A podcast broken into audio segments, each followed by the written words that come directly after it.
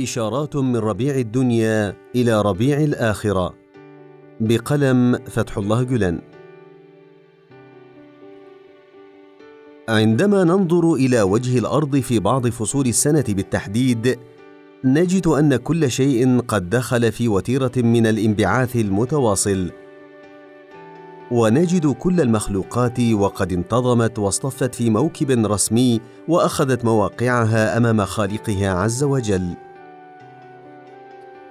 الأشجار والأعشاب والمروج جميعا مصطفة كالجنود في أزياء من التعظيم للشاهد الأزلي جل وعلا.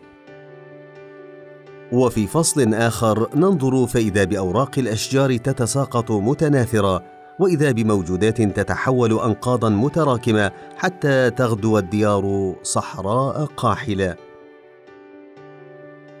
نشاهد الأرض في فصل الربيع وهي في قمة الجمال والروعة ونشاهدها في فصل الخريف فتبدو باهتة كالحة كأنه قد نثر رماد على وجهها بفعل رياح عاصفة مدمرة.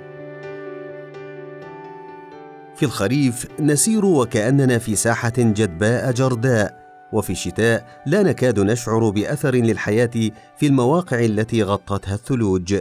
حيث تتحول الأشجار إلى عظام جافة ميتة وتندثر الأعشاب وتتعفن البذور تحت التراب. ولكن ما إن يحل الربيع حتى تنتعش هذه الأنقاض وتحيا من جديد؟ ونرى تلك الأشجار اليابسة وقد لبست حلتها من السندس والاستبرق لتقف بين يدي الشاهد الأزلي جل جلاله. الأعشاب والأزهار الميتة والبذور المتعفنة تحت الأرض تبدأ بالنمو والازدهار.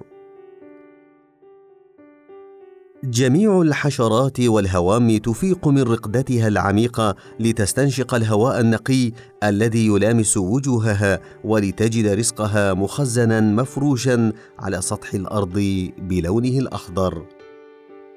نعم هكذا يبعث الله سبحانه وتعالى الملايين من أنواع المخلوقات في فصل الربيع ويحييها من جديد.